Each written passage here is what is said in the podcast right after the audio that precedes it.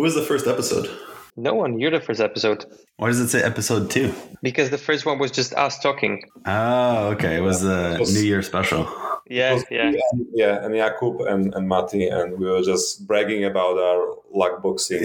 about your trading. Yeah. Uh, well, thanks. I'm, I'm honored to be the first episode. This is cool. We're really happy to have you as, as a first guest for sure. We don't even know who's going to be the next one. We have an idea about the people that we want to have on, but let's see. Maybe this is going to be totally terrible and we're just not going to release it. I think it's very perfectionist when it comes to even like articles, and months reviewing them before releasing them. I know, um, I know. Yeah. I've seen Matti's unpublished articles from three years ago. Yeah.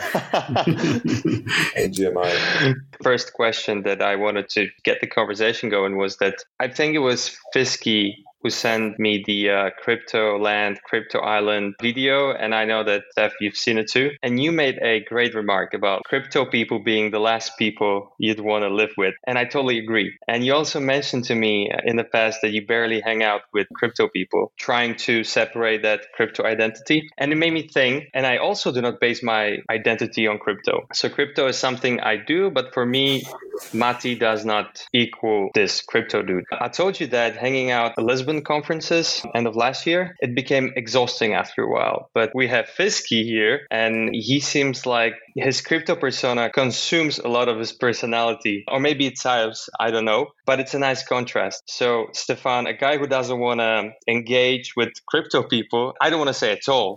Whoa, whoa, whoa, whoa, whoa. no, no, no. You want to engage with crypto people, but it's not like this consumes you. And Fisky, a guy who really indulges in this character that he created. So, it's a nice contrast. And uh, yeah, maybe I said it wrong. Yeah, well, I know. I have a prompting question for Fisky on this. Like, what do you think of moderation? What do you think of balance? I was a huge fan of balancing everything in life. I, when I was playing poker, I was playing four hours a day and then I was offline and I was enjoying other stuff. But with crypto, I think it's different. I think Matti is right that it consumed me a bit. I'm trying to get back on track with my offline non crypto life this year, but definitely last two years I was all in and mm-hmm. it was a lot of fun. I think if you want to be really best in something, you kind of need to get consumed by it. You cannot just half ass it. Uh, this is what I did with poker and I was good, but I I was nowhere near best, and I wasn't even trying to be. With crypto, uh, it's such an entertaining. I don't want to say game because it's more than that, but you know, from gaming perspective, I've never played any game that would be more entertaining on so many levels, social level, competitive level. You know, even the amount of money you can get out of it. But that's not that important to me at this point of my life. Just the pure intellectual challenge combined with this huge uncertainty and ever-changing nature of it. When I speak with my friends who are non-crypto who are you know normies or no coiners or whatever i find it harder and harder to relate to them and things that they find interesting. Last year i met some of my traditional finance friends TradFi friends right? And they were complaining about their bosses about how economy is dead. And they have super good jobs. It's not they struggle you know in some blue collar jobs and they are getting laid off. Not nothing like it but still they were bitching a lot and i was having the time of my life at least career wise so i find it harder and harder to relate. And what they find interesting thing is very boring compared to the everyday drama that crypto offers. But after some point, it definitely can get unhealthy. You can lose track of what's important in life. I'm getting back on track with that, with my health and fitness goals and spending time outside of crypto. I think I talk too much. Maybe I would bounce the question back to you. I consider you one of the best in what you do in crypto, but you try to have this balance and you meet non crypto people a lot. So, what's your take? Yeah, I think there's probably a big difference between what I say I try to do and what I actually end up doing. I think it's a perspective of just the knowledge of not wanting to get too deep into something becomes useful for adjusting and like making sure that you're able to maintain some perspective. Yeah, maybe I'll, I'll try to touch on the point about the crypto island. So I think it's mostly a question of diversity of opinions. Like I found over time, more and more of the crypto people, while they claimed to be visionaries, contrarians, and like thinking differently, it seems like a lot of the people end up thinking the same. Sort of do mental gymnastics to like justify their bags in one direction or another and come up with, you know, value systems and ways of seeing the world can be like quite divorced from reality. And I think that's like what you don't need community, IRL society, where you have to deal with stuff like who's going to pick up the garbage. You have to structure things such that people are like extremely willing to be altruist and help each other. There's just like some fundamentals, I think, of the way that the crypto community works right now that would be very difficult to actually live all together and spend time together. And like the reality of this party of affluence of everyone, you know, making it together is very difficult to translate to the real world. So I think, while on, on the one hand, 95% of my life is thinking, talking, working in crypto. I don't think it's like a healthy way for humans to live. And if it was the case for everyone, it would be very non inclusive. What's your biggest focus outside of crypto? Sleeping? I, I, I don't know.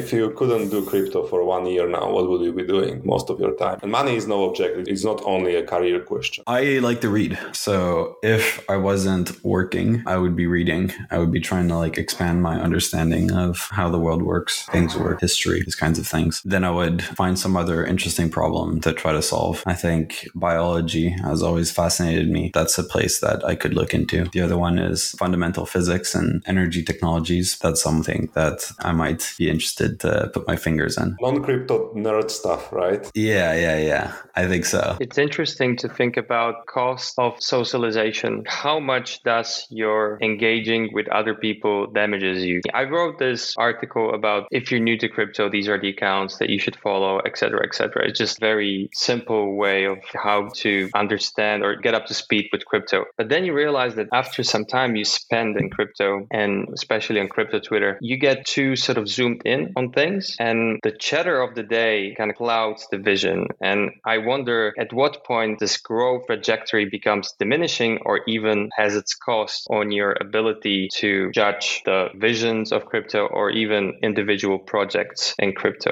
Right, um, that's like the, the maxi narrative, right? Like how, how do people become maxis? Yeah. I mean, not necessarily necessarily becoming a maxi. I mean, you can still be agnostic, but just opportunistic is the opposite of uh, maximalism, opportunism, or what is it? I don't think anyone of us here is maxi of any sort. Maybe you're ETH maxi, not in terms of your mindset, maybe in terms of your work engagement. But I think, you know, in general, I noticed that uh, Twitter is limiting my ability to see things beyond what is discussed on Twitter. And I always think that the best ideas come from isolation. So from people who are not definitely or entirely on the pulse of the day. And it's that freedom of not being part of the current blabber that allows you to come up with the great things. So I would even say that the biggest thing in crypto that in the future does not necessarily have to come from someone who is on crypto Twitter today. And that is something that you cannot, as an investor, that's definitely frustrating because what's the formula to find that person? There is none, right? There's no process. How do we find this guy? I have an yeah. idea. You can yeah. start paying people to delete their Twitter. How would that be profitable?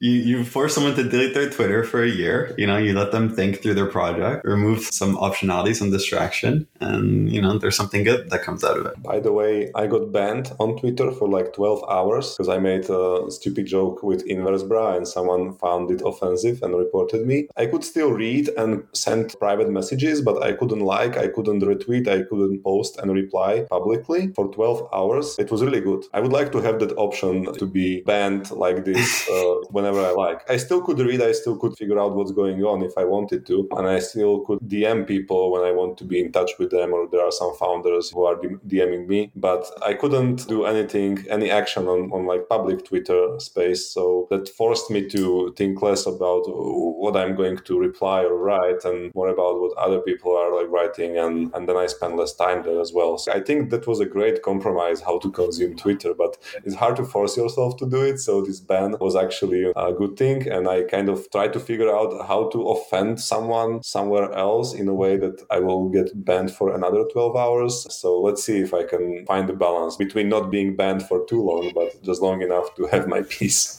Twitter fatigue is real. It's very real. And I've toyed with the idea of just deleting my Twitter and just seeing what the crypto lifestyle without crypto Twitter is like. Because it'd probably be way better is my thinking. That's true. There's like a discovery phase, right? Where, you know, you need to learn, you need to understand what the narratives are, you need to understand who the narrative makers are. And certainly Twitter and is, is like a tool. Especially you're a builder. And for you to looking at your peers to determine what's possible or what should be built, it's counterproductive, in my opinion. So if you've reached that level where you understand the basics, beyond basics, and you know the people and you don't have to engage with them in this public square, then you'd be much better off. Because when you look at others, you sort of end up competing. And I think that this is not the right way to go about building things. Do you do it? Do you go for it? Maybe, maybe. I've certainly been like decreasing the amount of involvement that I put on Twitter. And I think the shit posting level has gone up, like the shit posting versus quality. So maybe it's a, just a matter of time until I pull the trigger on it. I think it's interesting, right? Like it was certainly higher ROI having fewer followers. I think, Fisky, you've talked about this a few times, right? Like yeah. the Twitter experience, when you have a lot of followers, it degrades very quickly. And there's like not really much that you can do about it for some reason. And there's something nice about just screaming screaming into the void, saying my ideas, and I feel like they were way meaning more meaningful. And now when like I'm screaming, there's always people responding. Like I can't actually put nuance or be mysterious anymore. Everything needs to be a joke and have a, a punchline. Yeah, definitely. I actually tried to decrease my follower count. I mean, it was a half joke, but someone suggested that I will post two tweets, one arguing for vaccines and the one arguing against vaccines, and then I will lose followers from both camps. But no, it didn't work. I stirred a lot of discussion underneath of each of those, but not many people unfollowed. I kind of feel that at some point people just start creating alternative accounts, you know, alts, because even now, like I, I don't even feel like posting anything really nuanced and some deeper deeper research because there will be a lot of stupid responses and people who demand alpha all the time. And then you know they will kind of try to uh, hold you accountable for your takes and i don't know what else it felt much easier to post a long thread about Synthetix for example which was very controversial you know the design is very controversial uh, even today and i was posting a long form research and only people who were actually interested in the topic would engage now there are people there are followers that are interested in other things and they will just engage because you appear on their timeline and they don't have anything else to do. It's tiresome. I think you can curate it a bit. You can like mute notifications from people you don't follow. You can start doing stuff like you can take your account private. You can restrict who can answer to your tweets and stuff like that. So I will probably try that first. I will start playing with this more. But ultimately, I think creating alt account and restarting the game, the social game from zero can be also interesting. Also, if you use Twitter or social media more as an outlet for you to put things out there, it could be much more useful than to you know, sort of absorb things. But that's more a utilitarian view on social media. Interesting thing is that, I mean, you two and sort of myself too, we've created this pseudo anonymous character on Twitter that carries on into other avenues. That would be maybe a question for you, Steph. Why the ghost step? What's the message behind it? How did you come up with this character? Yeah, I wish I had like a good story behind it. I, I really don't. I think it was coincidence more than anything else. I think someone inspired by you all, actually. I don't, was I anonymous when I met you on Twitter? I, yes. I don't think I was. Yes, yes, it was the ghost step. I remember interacting with you around Numerai, right? Or Erasure. That was the topic. I don't remember what exactly with Erasure or Numerai, but it was already the ghost step, but you had like 300 followers or something. I remember there was this uh, request on Numerai uh, to create some uh, art, something artistic about That's right. Yeah, yeah, yeah and I created something really shitty and then tried to persuade people to pay me out on that. You know, the, the one who created the request, which was the ghosted. And he was kind of on the fence whether it's good enough to reward. But then I think my second attempt was actually successful. Yeah, it was like GIF of a garbage can, like with like some filters on top of it.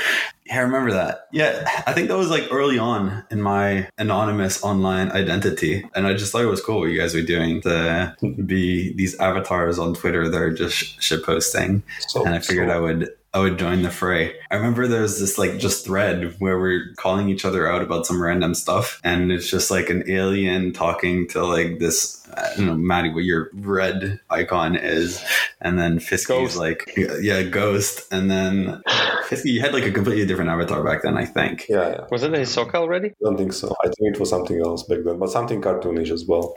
So, what's the story behind your alien? I found it on Google. Like, there's no story. But why um, alien? Why not, I don't know, frog or like, you know, anime character? I don't know. You know, you just stumble on things on the internet and they speak to you and then you stick with it. The alien became a alchemist and that's pretty interesting so you're adding bits to your character and it's becoming something completely new and it used to be it used to be dancing on its own And then somewhere along the path, it picked up some gear, it picked up some baggage.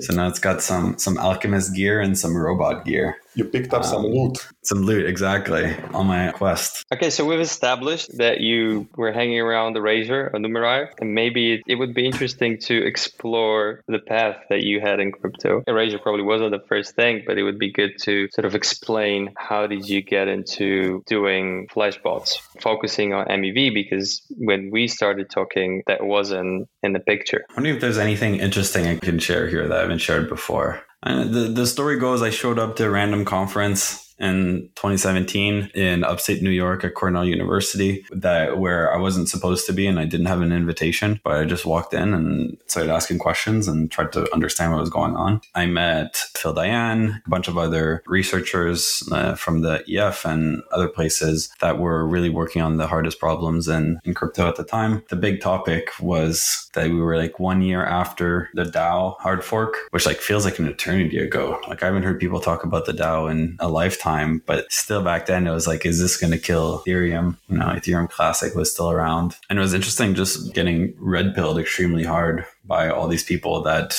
to me seemed like complete OGs in the space, but really had only been around because Ethereum had only been around for a few years to learn from them. And I just dove in and kept learning from there. So yeah, showed up somewhere where I wasn't supposed to, ask questions, didn't understand the answers, but committed to try to figure out how to understand them. Learned how to code some solidity, got into the security side of smart contracts because I was just fascinated by the fact that there's no second barrier of defense. This developer that's writing the code is the only thing that's like securing hundreds of millions and not billions of dollars and there's no recourse. Feels like high stakes programming. It's impactful and just interesting to do. So I got into that side of things and certainly there wasn't that many people writing smart contracts at that time. So sort of became easy for me to start building a career uh, writing smart contracts. I didn't really want to know how you got into crypto. I wanted to know more about why did you decide to obsess about MEV? What is so captivating about MEV? I don't know. MEV is a weird thing. Like I feel like I'm still learning about it every day. Like my understanding is in flux when I started Flashbots, I think my understanding of MEV was along the lines of you want to provide a better user experience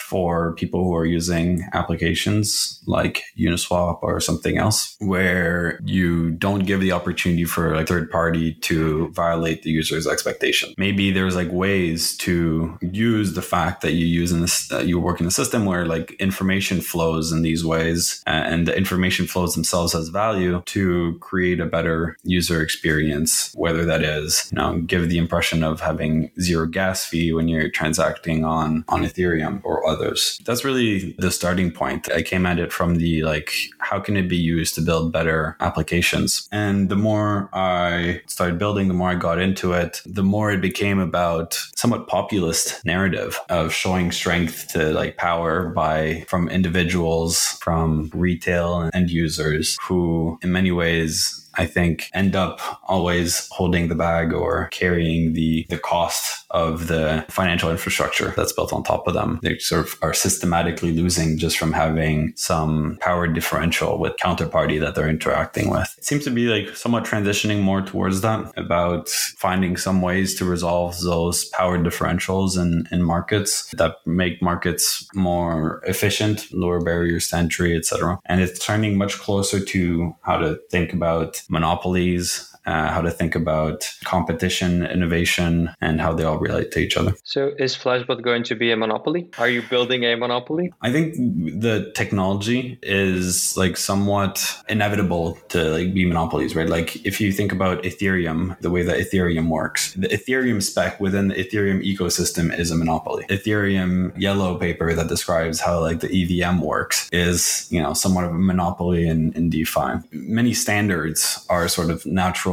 monopolies. Those are fine. I think those are like good monopolies to have. I think it becomes challenging when you have monopolies that extract rent. Those are the kinds of monopolies that that you want to avoid. Monopoly theory, I know Matti, you're you're a big fan of monopolies, is somewhat tricky, right? It's as much political as it is like economic based. You know, in reality, when you're swinging the hammer of, of antitrust, you don't really know what the impact is on innovation, on user outcome. What, what you're often responding to is some populist movement where there's some big entity that's serving as a scapegoat for some like wrong that is in the world. Usually it's like some financial crisis or some other thing, it's easy to like point the finger at some big corporate giant and say, like, here's the source of the suffering. We need to make justice and break up this monopoly or whatever. So oftentimes that's how it actually gets expressed. But then at the same time, I'm a competition maximalist. Like I do fundamentally think that competition in the long scales uh, derives more innovation, more progress than lack of competition. So yeah, is Flashbots going to be a monopoly? I think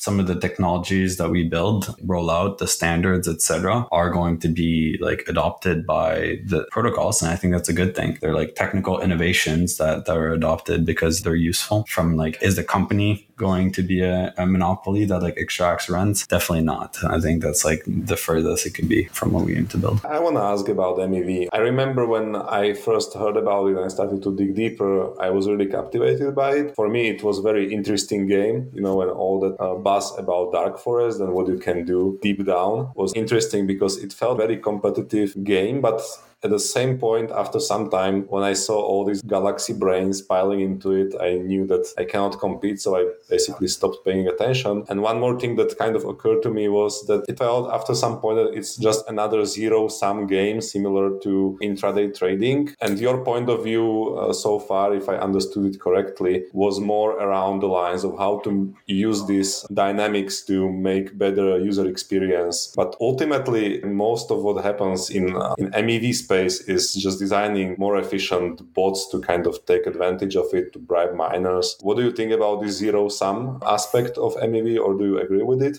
And my other question would be if you yourself run some bots to take advantage of MEV, if you profit from it on the side or within Flashbots, or if you just solely focus on solving this theoretical problem. I don't run bots. I have in the past somewhat like dog fooding, I guess, like getting to understand better what's like the user experience of someone who's who's trying to target MEV opportunities. I haven't done any like sandwiching or anything like that, but just like simple things like being the first to capture some like auction, right? Something like that. If there's like a new NFT that's dropping, being like the first one to capture. I've done that kind of one-off MEV. It gets really messy when you think about like what is MEV, right? Like just as a user trading on Uniswap, you're participating in MEV, you're creating value that can be extracted through MEV. Launching a token or like building pretty much any project you're like contributing to to MEV. I think there's like a specific subclass of actors that are these like highly competitive, value extractive, sort of zero sum competition that targets opportunities and try to extract them. But it is not like they are the outcome of MEV. They're like a, a side, they're the outsprout of the fact that MEV is a thing rather than what MEV is is all about. You're asking about the competition, the fact that like more and more of these people are optimizing for, you know, minute things. I think in Ethereum land right now that that optimization is very much so around writing efficient smart contracts, going to like the low level of the assembly language and figuring out how you can save a few opcodes to be able to have some edge over the competition. I think it's not structurally healthy from the perspective of like, do we want to have all this brain power that's focused on this minute thing? But I do think that it's healthy from the perspective of like, this is the most efficient way to take the value that's on the table without disrupting the rest of the network. And so it minimizes the impact that capturing that value has on all the other uh, users of, uh, of the network. So I think that the social good still exists despite it, the work being somewhat throwaway, minute work.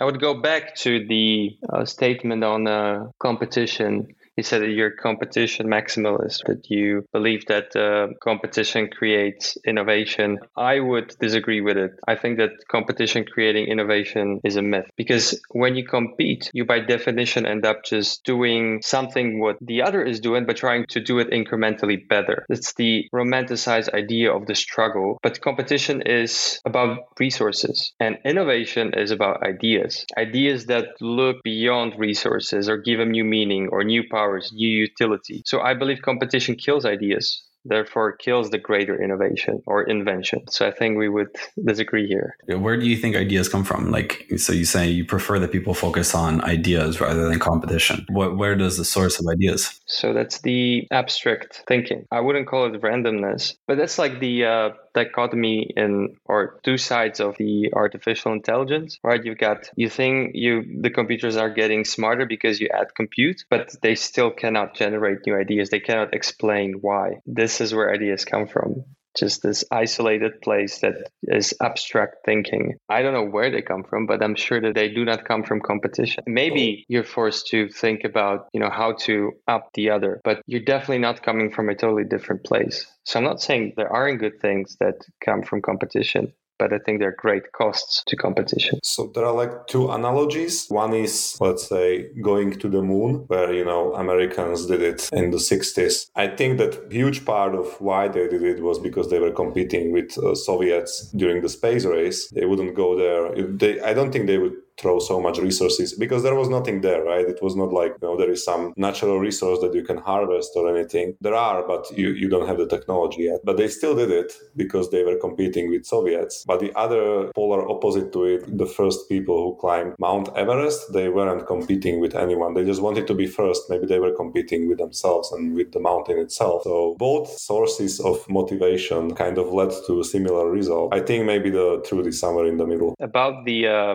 the space program. I think Nick Szabo wrote a very good article about, uh, I think it's called How to Succeed on the Frontier. And he was talking about this Chinese fleet of the Chinese Empire back in 15th century or something, that it was just for show. It had no utility and it failed in comparison to commercial endeavors of Portuguese sailors. The space program or the space race wasn't a commercial endeavor. That's why we got to the moon and what happened next. Where's the space travel these days? Today we have Elon doing something that is commercial and it seems to be working. Perhaps what we were doing back then was just to show there was no commercial aspect to it. It was just pure competition that led nowhere and had no meaningful results. It was political competition, but you know, Portuguese sailors were part of commercial competition or economic competition versus other sailors and other colonists. They were going there to bring back spices and other precious resources, and its free market is competitive, right? Maybe the nature of competition was different, but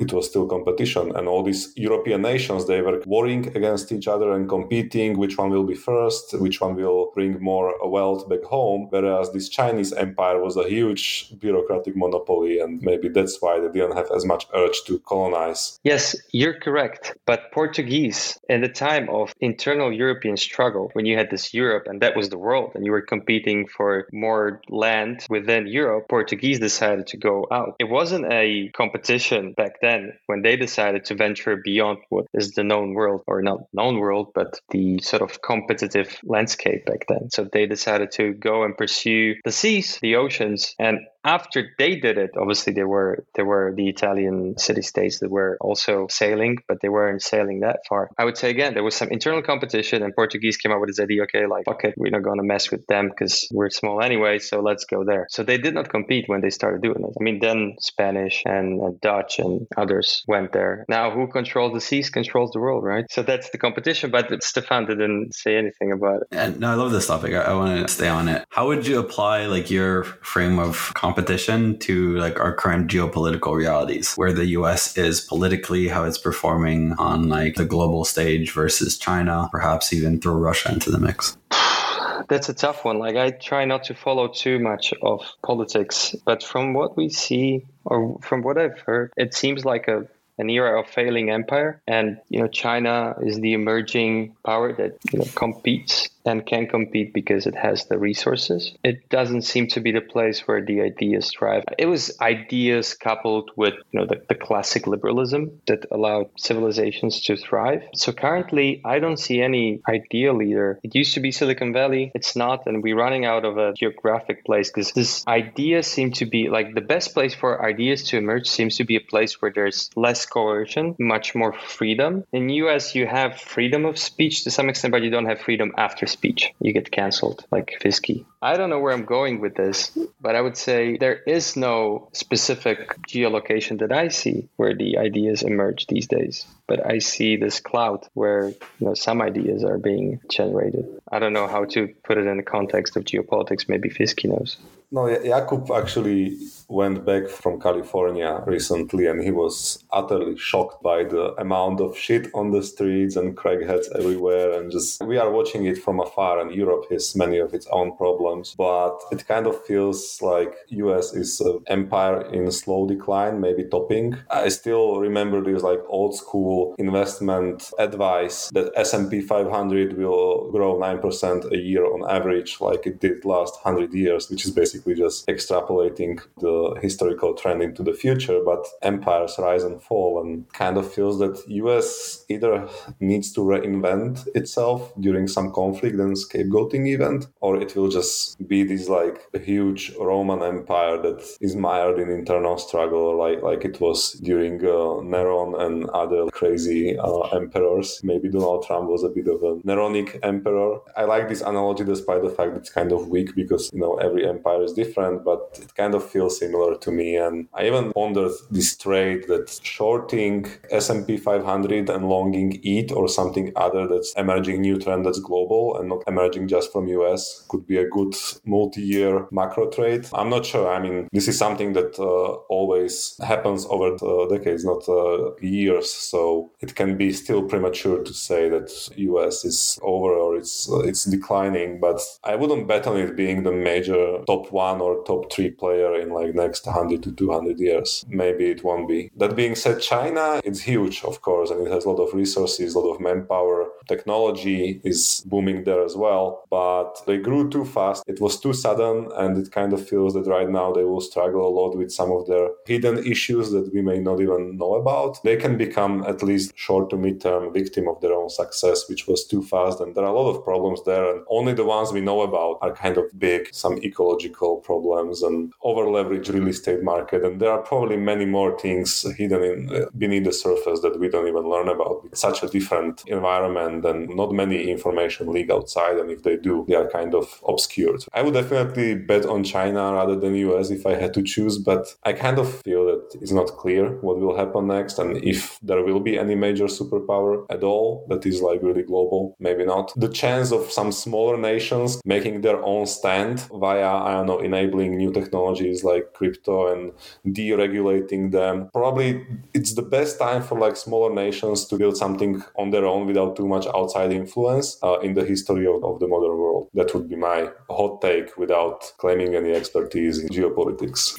Stefan, you are from US, right? I'm from Canada, but He's no. a panarchist, so maybe he could explain that. Why is he a panarchist? Yeah, we can get into it. I think it's actually a good segue from the from the previous conversation. One thing that fascinates me and I love to understand better is social economical system. All the games that we're playing are these where it's a mix of scarce resources with people and then they try to figure out how to allocate those resources and live their life according to some like set of rules coordinate around these resources. City states are this DAOs are this. Anything that we do and any way that we coordinate are instantiations of this. Panarchy it's two things. It's both a political philosophy as well as a framework for analyzing socio-economical systems. I think both framing of the term panarchy are underutilized in thinking. I think touching on the geopolitical thing, panarchy mindset tells me that it's natural for there to be bundling and unbundling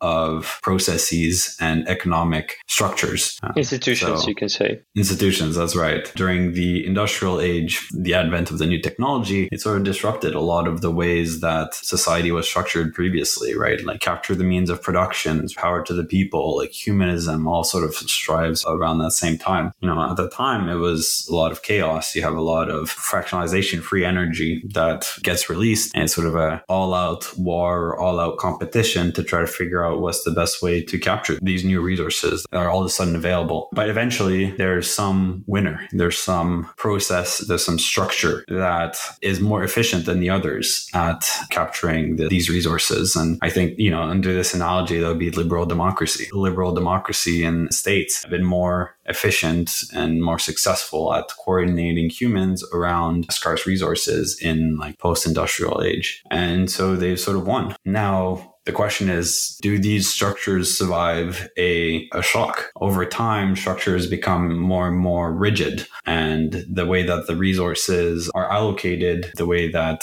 things are managed becomes more and more inflexible, um, which also means more vulnerable to, to systemic shock. And perhaps the information age, perhaps the internet is such a, such a shock that, that triggers fundamental change in the way that we think about what is the optimal way for humans to coordinate around resources. The panarchy sort of framework is that this is all a cycle you have this cycle of you have some shock that causes the incumbent monopolies or incumbent structures to dissipate, to fall over, to break down. And then you have chaos, you have free energy, where you have the most amount of independent, individual competing parties who all fight for these resources. Over time, they start to consolidate, they start to find efficiencies, and there's a winner that emerges and becomes the new monopoly or power in, in the new paradigm. This cycle, I think, is probably what we're observing. You know, my guess would be that we'll see more small countries emerge and compete and be like beacons of hope for civilization. And we'll also see large countries fragment and we'll see like more separatist movements of subsets of countries that want to split off from the whole and compete on a smaller localism perspective you were talking about resources, like capturing resources. I sense a very political realism or utilitarianism here. But it's funny that you didn't talk about capturing minds, because minds rule supreme to resources. And you said that liberal capitalism was good in capturing the resources. It was good with capturing minds rather than resources that were then put into use after the minds were captured or enabled to generate ideas. Yeah, that's interesting. I, I think the minds need power, they need fuel to run, right? Like mind is only as good as the freedom it has from constraints, you know, the need to feed itself, to have a roof over its head. Freeing the mind, I guess, is like a winning strategy, but uh, perhaps it also requires control of the resources to be able to do so. Yeah. And of observe many of these crypto natives slash degens who I know for a fact they have eight digits plus already earned in like last two to three years. Their situation improved financially, but in their heads they are still captivated by this need to capture more resources and protect what they already have very anxiously. They are rich in the sheets, but not in the streets. They still feel like they need to compete in this zero sum, scarcity driven environment. So their minds aren't really free to pursue something other than just playing the PNL game. So is this something similar to what you talk about? Our minds still need sugar and we need like hordes of sugar and other resources to continue. And even if we have too much of them already to sustain us for lifetime or near lifetime, we still feel like we should competing for more. I think the model mostly applies at a macro scale when you talk about interpersonal systems. Intrapersonal, just like within someone's own life, the ability to adapt and change, maybe it's like a different frame of thinking would make more sense. It does like prompt a, a question to me, which is like, of all these degens who went from nothing to having substantial capital, let's say like new minted millionaires from this last cycle, what percentage of these will still be millionaires in five years, do you think? 90% of them will still be, or people will just waste their money and they'll go back to where they were before? So it's like with the lottery, lottery winners? No, I don't think it's similar to lottery. I think majority of those that are here this cycle and like past cycle, let's say, usually you need like the saying is you need two cycles to make it, one to learn, one to really make it. Those who made it this way, I think they are actually fine. But the ones that just bought random NFTs and suddenly it's a huge thing and then they sell it and start thinking that they are godlike investor, I think many of these will lose inevitably, especially if they don't know the rules of proper bankroll management. And this is a poker term. Divide your capital to not risk everything in one basket and just manage it in a way that is not correlated. These guys will probably struggle or they will have huge drawdowns, which are very hard for your psyche when you are already in a mindset that I already made it to sustain myself and my family, and suddenly you get a hit and then you start making mistakes. And I know this from poker. I know these people from poker. They won a big tournament because I mean they were playing well, but they were also very lucky. You need to be lucky to win a big tournament, even if you are a pro. And they basically they quit their job. One of them actually went into his boss office and he did something stupid. I'm not sure what now. I think he peed in his trash can in the office or something like that, and just told him to go fuck himself or something. And he's quitting his job. And then in three months he was broke and he had to go for unemployment support. And there are stories like this in poker. I think there are many stories like this in crypto, but I wouldn't say it's it's 90% of people. I think many of those because it wasn't just for most of them, it wasn't just one lucky hit, but multiple decisions they had to make and needed to orient themselves in the weeds. So if they are not risking too much on like very stupid small illiquid things, even if when they already like kind of made it, I think they won't go back to racks, but most of them will definitely see huge drawdowns. But I think that's that's not even that bad, right? If you see huge drawdowns, but you already know you made it once and it was your own effort. It wasn't just winning a lottery. It wasn't just pure luck. Uh, then you you have this sliver of confidence you can do it again. I was reading about the rich people who lost the most money last year, and I was expecting it to be uh, mostly businessmen who deal with stuff that got affected by COVID, and there were people like that inside of that list. But most of them were actually Chinese billionaires who got wrecked by Chinese government changing the rules. There was one guy who went from 10 billion net worth to like 1 billion net worth in one year, which is minus 90%. And it was because he had this online education business, but the Chinese government basically regulated it so hard that right now you cannot provide online education for profit service. It has to be non-profit. So this guy's billion dollar business just went, you know, down drain. And I mean, he's still a billionaire. He still has like something like 1 billion. He probably took away somehow, but he went minus 90% in one year, which is even harsher than crypto. You need to be like fully allocated in a lot of illiquid stuff in crypto or just be all in one project to see like minus 90%. This is real world business that was booming for multiple years and had many customers. And I mean, there are drawdowns and huge drawdowns in the real world as well. Crypto is not so special about this. It just random people could do it from their bedrooms without interacting with outside world too much, apart from a couple of digits on Twitter. That's different. I just wanted to say that it's a lot about the what I see is a lot about positive expected value, right? This poker terminology somehow made it into crypto and it makes you think about the optionality and how much optionality is good for the collective, whether there's a trade off for optionality on the individual level versus the aggregate. Just too much optionality makes it harder for us to come up with important things in crypto. The biggest thing I'm curious about is how many of the builders are going to stick around. Now, I really liked all the, the, the meme within the builder community is like the bear markets are great. It's when you have the most amount of cohesion. It's when like everyone's just out there working on the tech and there's the most amount of collaboration. And then during the bull market, you know, it's huge amounts of distraction. I think a lot of the builders end up leaving and they, they get distracted. They go work on something else. They you know start to enjoy life a bit more. They don't have the same passion and grind that they had when when they started and they, they were learning. So I'm super curious to see how many builders stick around. You know, there's always a new crop that comes up, right? And they they take over, and usually it's always more people. At the macro scale, I think the industry will be fine, and there'll be sufficient builders. It'll just be a completely new set of people. I think the graph from the uh, recent uh, report from Electric Capital showing the amount of Web3 developers, quote unquote. It showed that there was a decline after 2018 and then it peaked again, I think. Now we're at the highest.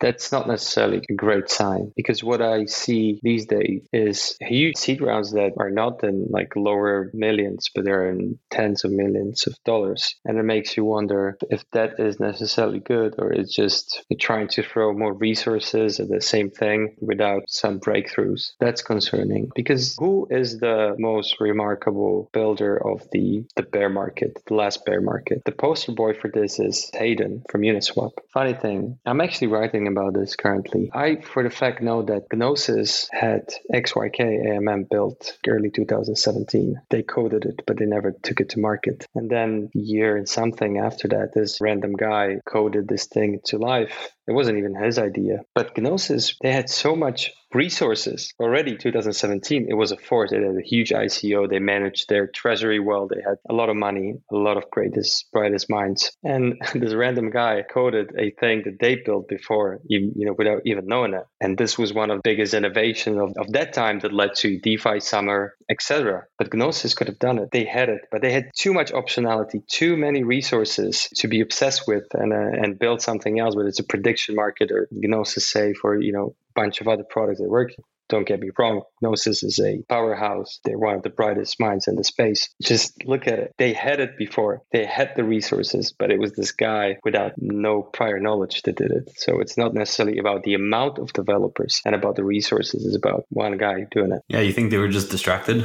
They couldn't focus. They couldn't prioritize. They couldn't pick one thing. Is, is that what you think is the, the reason? Or they picked the wrong thing? I don't know. I'm not saying that they picked the wrong thing. Like they're out there building, you know, different things, swap, whatever. They're just uh, contributing, right? Doing a lot of research. So I'm not saying they did something wrong. I'm just trying to point out that, you know, sometimes it's about the urgency and the commitment to execute on this one particular thing rather than having overwhelming amount of resources at your disposal. Because in that respect, it's it's optionality. I mean, definitely serendipity played a role there, but it's not about resources. I think this could be just I could cherry picked an example, but I think there's something to it. And even if the amount of builders would be less in the space after, say, there would be a terrible bear market, I don't think it would be necessarily bad. I think that the more resources, the more chatter about price, etc., the more people focus on one thing. I've written about it, right? It's a convergence of, of ideas, like we're just doing this one thing, so everyone building NFT marketplaces these days or just DeFi protocols. And when there's not that much chatter about one thing, people go explore and explore Yes, exactly.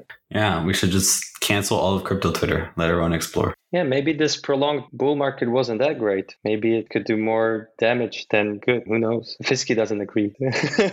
Everything is as it should be, I think. Like Twitter is great. I mean, it has a lot of downfalls, but I think it's net positive not only for me or like Zee Prime Capital personally, but also to the space in general because all the vitriol and all the zooming into the drama of the day and focusing on bullshit, it still it provides very large and pretty open and transparent discussion forum for crypto natives to fight it out in uh, debates and conversations and shit posts and bond together socially, which I think is also important. If we accept the thesis that crypto is a lot about forming these digital tribes aligned around some digital values, or digital valuable assets, I think that something like Twitter is is necessary for it to work in like semi-healthy and semi-efficient way. And if there was no t- Twitter, we would have to invent it. That being said, I kind of feel that we should try to create something new better than Twitter, where we can own our social graph, where we cannot get banned easily or at least cancelled in a way that takes a couple of years of work and social connections away from you. That's actually pretty high risk for people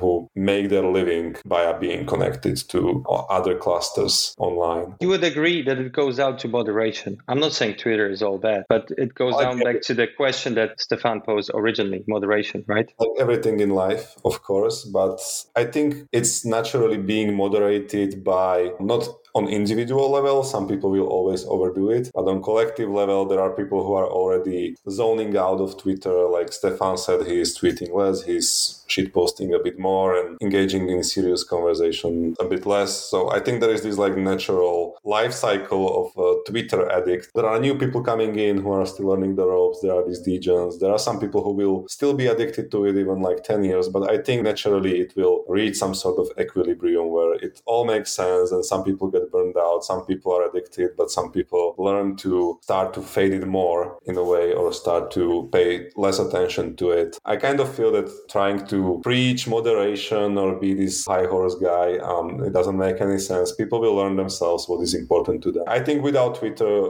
crypto would be much worse. Even the progress would be slower because now we exchange ideas pretty fast and we connect to people via Twitter that we wouldn't be able to connect to otherwise. And it's not only about connecting to people, but also about this social track record or reputation, which is much harder to track via other media. When you had only like private chats with people and not this public forum, you would probably have harder time realizing who is who, who is in it for the tech, who is dumping on followers. I actually, thanks to Twitter, I have pretty good picture of who to trust, who kind of avoid, or who is a counter signal. If I was chatting with these people, maybe only via DMs without seeing their public takes and public discourse with other people, maybe I wouldn't have such a full picture of it. I think, yeah, you are right that, of course, moderation in everything, but people will naturally, in aggregate, moderate themselves. You, you don't need to be the force that tries to ban Twitter or shut it down or anything. I would want to ask, what do you think, Steph, is the next chapter for crypto, or what you would want it to be? Oh, those are two very different things. I mean, another crypto trend that I'm seeing that I think is pretty exciting, I would say, it's certainly like shaking a lot of things up, is these like worthless governance token being sort of a thing of the past. Protocols needing to like ruthlessly aim for generating cash flows, otherwise just like getting forked and by like a team that is happy to worth be ruthless about it. It seems like it's going to have quite an impact on the way that teams think about building and how they think about what structures to build under. Do you build in the US? Do you like build abroad? Do you build only Anon? There'll be like a shakeup, I think, in the way that uh, teams approach this. I'm fairly bearish on anyone that's building things in, in the US. It seems like there's going to be like a huge wave of, of regulatory action that's going to take hold and it will be like increasingly tricky for those teams to build anything. Where do I want things to go? I, I really don't know. Let me put it this way to make it easier for you. Say that you completed your work with Flashbot. Say that now everything would be done and, and you wouldn't have to worry about it. You've solved the problem. You would still want to do something, right? And, and it would be today. And it would be something from scratch. And it would be probably crypto. What would it be that you would be building? Yeah, that's where my mind went to as well. I think I'm so currently focused on on what I'm I'm building um, that it makes it hard to like look beyond uh, into what what are the the new opportunities. I always get back to the same premise if I'm trying to figure out what to what to build, which is what are users begging for right now that they're not they're not getting. What is the experiences or like the tools that that they wish they had to be able to have a better experience using all this technology, and then just build those. And then even if they're not like a business, even if they don't have a token, it doesn't really matter. Eventually, there's something really interesting and powerful, some some new innovation that that gets discovered from from that process. You know, it doesn't give you the answer, but that's how I think about how to how to direct my work. It's very interesting because you're focused. You're very much focused on what you're doing. It's thinking about utilities, etc., and being as a utility of what you're building, right? Very sort of structured thing, very analytical. But then again, sometimes uh, I remember this, I don't want to say catchphrase, but this word that you use, and that's aesthetics. It's the opposite of the utility. And I came across a quote that made me think of you. And it goes like this Put usefulness first, and you lose it. Put beauty first, and you'll do what will be useful forever. So it's basically saying nothing is more useful than useless. And that's very interesting to me. What would you say about this? I like that you're keeping me accountable to the things I've said in the past. I'm just trying to make it up as I go here. And then here comes Matti, who's like, yeah, well, you said this, and now it means, you know, I, uh, fundamentally, I, I, guess we're all, we're all on a journey, right? And I'm as susceptible as anyone else to like go in one direction and then overcorrect to go back in the other. I do think that there's extreme value to aesthetics. And in particular, I think aesthetics is something that people feel like strong meaning to, much more like meaning and like natural connection to than any like explained meme that we can have, like financial freedom. It's a great meme and like people will connect to it, but they won't fundamentally connect to it the same way as they would to aesthetics. So I think there's like some some truth just from that that emerges that like if you optimize for aesthetics, you optimize for truth, you optimize for scalable things. It's very abstract and it's very difficult to like what does maximizing for aesthetics mean? How do you optimize for aesthetics in crypto or specifically on what you are doing? Um, I think the decision of like creating an anon account is an aesthetic decision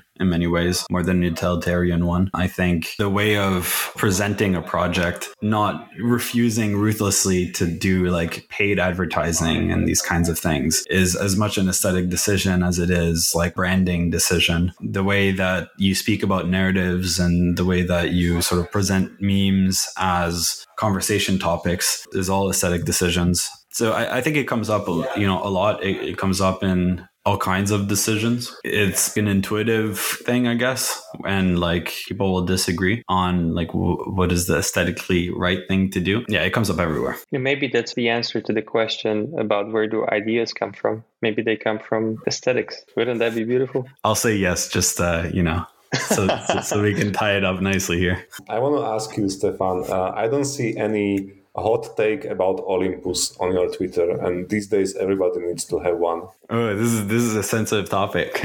Let me explain why it's sensitive, just very briefly. I sent it to Stefan like a year ago when we were doing the seed round in Olympus. I was like, "What's so remarkable about it? Like, what do you see?" I was like, "I'm not gonna explain it." That's the origin of our shared Olympus story. I think Olympus is like by far the worst trade I've ever done. And so it's a sore topic. Um, at the same time, like I think it's fascinating and I've learned a ton from the way that it worked and actually seeing a lot of other projects have similar mechanics and seeing them implement it gives i think an interesting way to apply like where we see these this type of bootstrapping model go. I think there's a lot of project that looked at ohm and said wow what a great success. They've been able to bootstrap a huge amount by having some focal point on price and having some like mechanism to be able to bootstrap price. But ultimately they'll need to figure out like when's the stopping point? Where when do you like call the gig off? When when's the ponzi you know over and what do you fall back on? Is this like fallback actually built already or is it still like a hope of having some fundamental some cash flows or some other structure that's able to support a certain price level? There'll be a lot of other projects that, that have a similar downfall but there's still like a lesson learned for teams that are looking to bootstrap and like where really they are constrained by attention. They have good fundamentals and price and, and social awareness is, is missing. To that point, I mean, not uh, it's not about Olympus anymore, but once you tweeted that inflation is one of the greatest technologies or something along those lines. And I understand what you mean by that, but people probably don't. So can you explain it? And does it have to do with anything with Olympus at all or with crypto in general? I think I'm high conviction when, when I say things and like I, I back it up. All the projects I'm involved in have extremely high inflation. I think I see the reason I do it is to test the limit of my theory. I want to figure out is this always true and like true to what level? What are the trade-offs in this like new design space? What impact does it have? I can try to like explain why the rationale for, for that justification. Just within the context of crypto project, let's ignore real world monetary policy and instead just stick to communities and like shared ownership. Inflation provides a vehicle for transferring value from early uh, members and early contributors to later arrivals and allows for this ecosystem to continue bringing on new talent, new members who have credible way to make it. It's a machine for continuously attracting uh, new blood, if you will. A lot of the projects in crypto start extremely small, tiny community, and then you're with an idea and you start building it, and then you get discovered, and then like overnight the project goes 10,000x, and then all of a sudden everyone that was super early are massive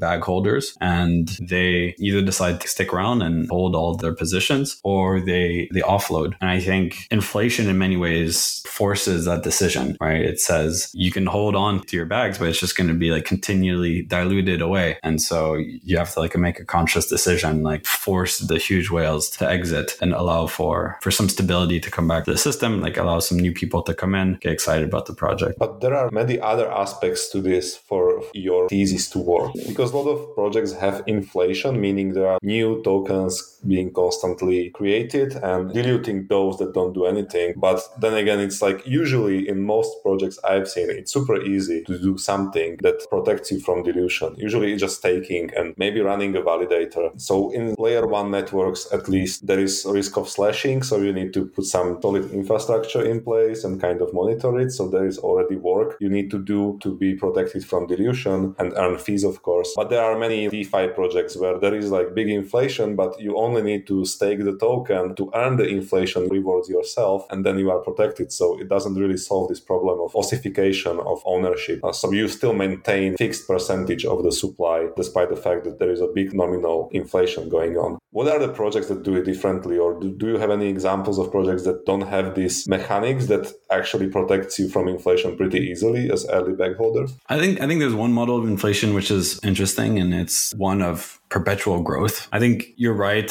People have sort of ticked in that you can use inflation to incentivize certain behavior, but they don't necessarily model like how much of that behavior they want. They just like assume like more is good. And so it gets to the point where it's like way beyond what the system like actually needs. And then it, it's waste. The inflation is, I see it somewhat as like a, a tool that needs to be invested. You invest in coordinating people to do a certain activity and the need of like those activity changes over time time. I don't know that there are any projects out there that have done this extremely successfully. You can build pretty much anything using this framework. And the, the crazy thing about it is you can fund anything without really having the need for like venture capital or like sophisticated investors that you like negotiate with because the capital that you have to invest comes from the network value right from the the inflation uh, inflated supply. So there's this tricky thing where the more discretion you have over how the inflation is used, like the more risky it also is for the project, and like somewhat like the less, the more control that the whoever controls the inflation has over the fate of the project, and that might like make people uncomfortable, particularly in our microcosm and, and the way that DAOs are, are thought of today. But at the same time, it, it provides a lot of flexibility for adapting to new realities and, and directing the, the capital in, in new ways. Using it for funding new experiments, using it for funding public good, using it for investing in, in other teams, other projects. These are all ways to use inflation in, in a way that if you have a fundamental thesis for how it returns more value to the core project, it can have a, very potent and powerful uh, impact. I want to say that the reason that I liked you or we liked you early on when you had your 300 followers and just chosen your dancing alien as an avatar was that I noticed that you had a trait of asking good questions and not being you know too quick to answer. I generally notice that you prefer questions to answers and being more comfortable asking. And i think that's a great trait for a builder to have. I like the aesthetics of it. That's why i think this was a really good conversation that i really enjoyed. Oh well thank you. And uh, i hope it's not the last. I think there's so many other topics that that we can cover. And so always super enjoyed talking with you guys. Any last words? Any last piece of alpha yeah, that's pretty somber. No last words. Yeah, see, see you all in the in the metaverse.